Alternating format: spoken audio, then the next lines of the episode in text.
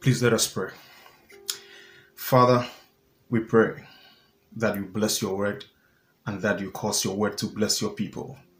In the precious name of Jesus Christ, the Son of the living God.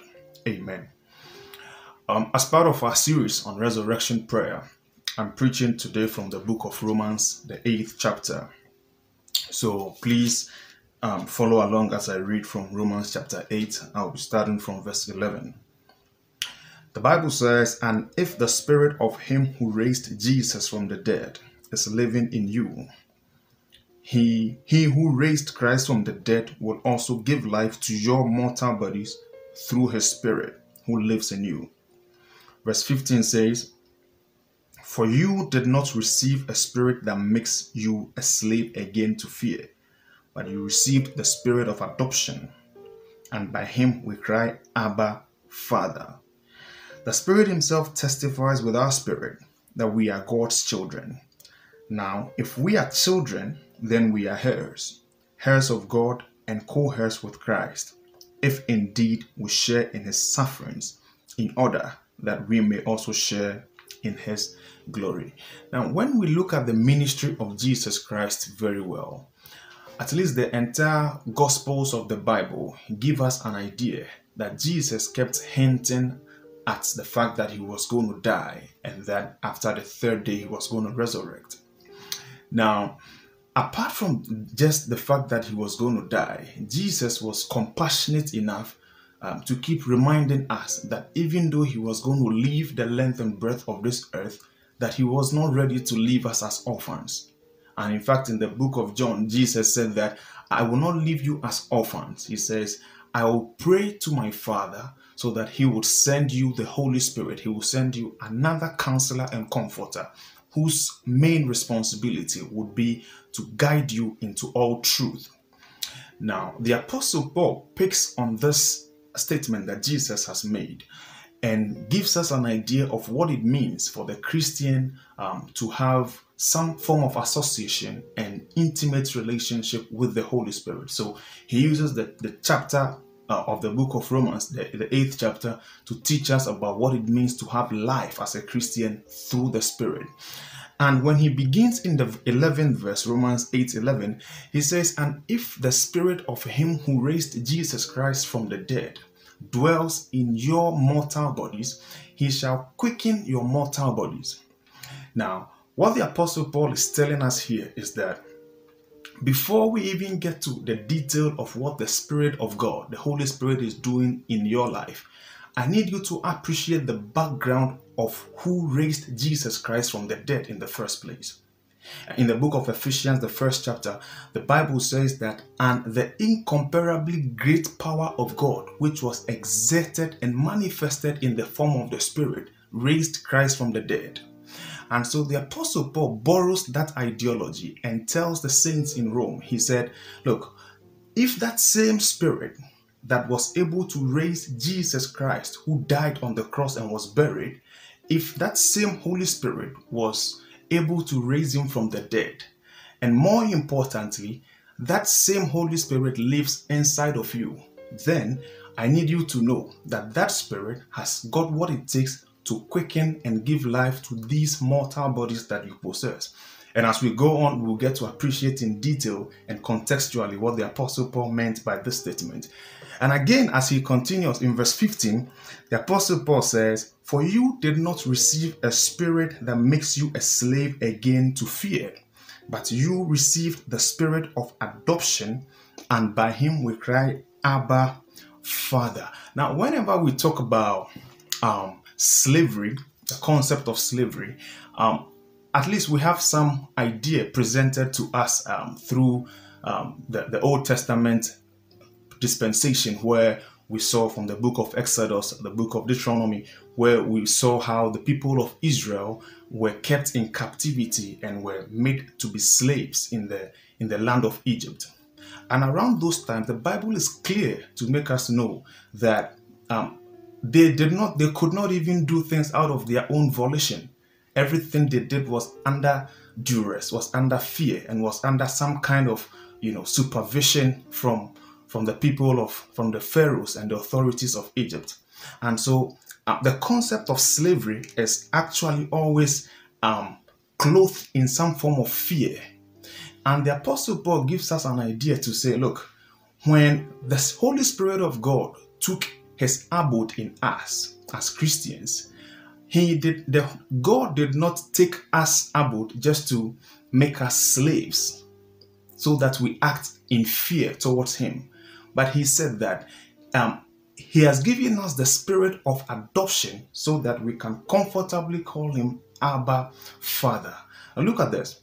It is very important that we appreciate exactly what the Apostle Paul is saying here because, uh, contextually speaking, the Apostle Paul is writing to the saints in Rome and he brings the concept of adoption. And you see, within the Roman culture, whenever people were going to be adopted, this is what it meant. It meant that the person that was being adopted would be stripped, if you like, of every um, benefit that he was getting from the previous relation, from previous family, and then begin to enjoy the full um, privileges associated with the new family in which he belongs even as far as being eligible um, to obtain inheritance from the fatherly lineage. So the Apostle Paul borrows this same concept to say, and in fact, if you look at the ministry of Apostle Paul very well, you would see that um, that this whole idea of being transferred or moved from one family to the other to depict what it means for the Christian had always been something he's very interested about. Because in the book of Colossians, when he was writing to the saints in Colossae, he said to them that we have been translated. He said, God has translated us from the kingdom of darkness into the kingdom of light. So there is some form of movement from one portion of family, from one different family to another family. And he says that this, you know, movement into this family makes us eligible for certain things. And one of them is that is the ability to be led by the Spirit of God. So the Bible says, Romans 8, verse 14, it says that, and they that are the children of God are the ones that are led by the Spirit of God.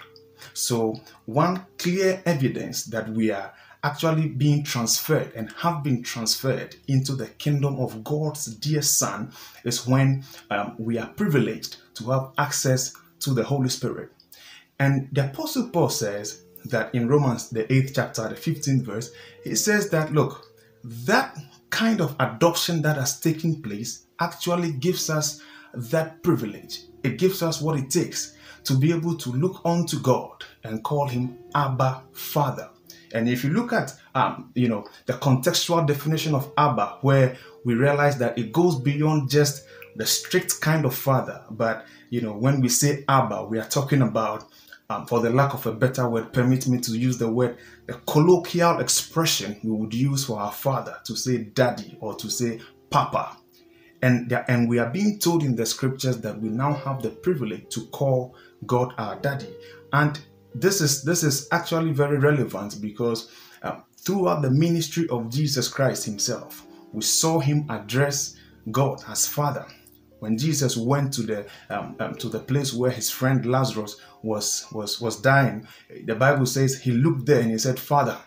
He called his, his the name of God. He said, "Father," you know, and then prayed that God would bring him back to, uh, to to life. And you know, several several times. In fact, when Jesus was even on the cross, he says, "Father, Father, why have you forsaken me?" And when the apostles went to him to teach them how to pray. The Bible says the apostles went and says, and they said, Teach us to pray. Just as John has taught his disciples to pray, he said to them, When you pray, say, Our Father who is in heaven. And this is a prayer that we as a church pray every Sunday to reaffirm that we are children of the living God. So the Apostle Paul makes this very clear in the passages that he presents to us. And then he goes on to say that the Spirit Himself testifies with our spirit that we are God's children. And then he goes deeper to say, now, if we are children, then we are heirs. That means we are entitled and heirs of God and co heirs with Christ if indeed we share in his sufferings in order that we may also share in his glory. Now, the last portion is very relevant for me. He says, if indeed we share in his sufferings that we may also share in his glory. So the apostle Paul creates some some um, contrast here, some balance here to say that look, we are going to have an idea, we are going to have the ability to enjoy the glory associated with our transfer from the kingdom of darkness into the kingdom of God's own dear Son. But there is, in association to that, um, the sufferings of Jesus Christ. And so he uses this statement to, to, to tickle our, our knowledge, to let us know that there is something ahead. And in the next verses, he talks about our future glory as contrasted against um, the present day sufferings. Look at what he says, verse 18. He says, I consider that our present sufferings are not worth comparing with the glory that will be revealed in us. I consider that our present sufferings are not worth comparing with the glory that will be revealed in us. Look at what it says in verse 22. It says, We know that the whole creation has been groaning as in the pains of childbirth right up to the present time. Not only so, but we ourselves who have the first fruits of the Spirit groan inwardly as we wait eagerly for our adoption as children, the redemption, which is the redemption of our bodies. Now, look at the, the wisdom that is presented here by the scriptures. The Apostle Paul says that we know that the whole creation has been groaning as in the pains of childbirth right up to the present time. Look at this. Um, when you go to the book of Revelations, the 21st chapter, from the first verse to the fourth verse, the Apostle John, by the Spirit of revelation, where Jesus revealed um, future things to him, he told us, he said that, and behold, I saw a new heaven and a new earth, because the old earth and the old heaven had passed away. And he said, Behold, I also saw the new city, the heavenly Jerusalem that was being brought down from heaven as a beautiful bride that was being prepared to go meet her husband. And look at what he says. He says that in that dispensation, there will be no more death, there will be no more sorrow, there will be no more um, worries, there will be no more anxiety. Now, the Apostle Paul now tells us here in the book of Romans that all creation actually are awaiting for that moment, for that dispensation, because of the present day sufferings. All creation is actually awaiting that moment where there will be no more sorrow, where there will be no more death, where there will be no more worries and anxieties and frustrations. And look at that wisdom approach that he uses. He says that the creation is actually awaiting and groaning just like the pains that is in childbirth. And this is very relevant. Look at this. Um, the Apostle Paul now uses this to make us understand that truly the pains of childbirth, you know, synonymous to the pain he's talking about here, is vivid. It's something you can't, you know, hide away from. It's something you can't pretend does not exist. So the pain is real that we feel the pain. But the interesting thing is that when we when a, a pregnant woman goes in labor, in the long run, after the short moment of, of, of temporary pain, in the long run, it's going to end in joy because the birth of a new child will bring joy and glory to the woman and to the people around her. In fact, Jesus himself, Jesus himself borrowed this same concept to teach about this in the book of John, I think the 16th chapter. If I'm right, John 16, Jesus was teaching and he said something. He said that uh, when a woman is in labor, when a woman is in labor, she goes through pains. But he said, after the woman delivers, she forgets about her anguish because of the joy that a new child has been born into the world. And Jesus said, So it is that I will, when I meet you again, you shall have joy, even though you are having sufferings today, and that joy can never be taken from you by anybody. John 16, 21 to 22. That's right. Where Jesus talks about this. He said, Yes, you're going to have anguish, just like the way when, when a pregnant woman is in labor, she goes through the pain. But the point is that right after giving birth, she forgets about the entire pain and that she begins to have joy, and that joy can never be stolen or taken away from her. Now, what is the import of this for us today? Because we are in a moment and we are in a dispensation of the world where um, the entire, you know, the entire world is characterized by by fear, characterized by anxiety, characterized by a lot of worries. And the Bible says that the entire creation is waiting in earnest expectation, is groaning, you know, as in the pains of childbirth, that all of these things will come to an end. And in fact, in verse 23, he says, not just the creation, that even we ourselves that are filled with the Spirit of God are also groaning, you know, with the pains of, of a pregnant woman going into labor. But the good news for us as Christians is that we know and we have the hope that he who has promised us has never failed. And he uses the, the concept and illustration of a pregnant woman in labor, which means for sure we are going to go into labor and feel the temporal pain, but eventually the joy that has been promised to us will go as it's going to come. So he says that I, I reckon that the present sufferings can never be compared to the future glory.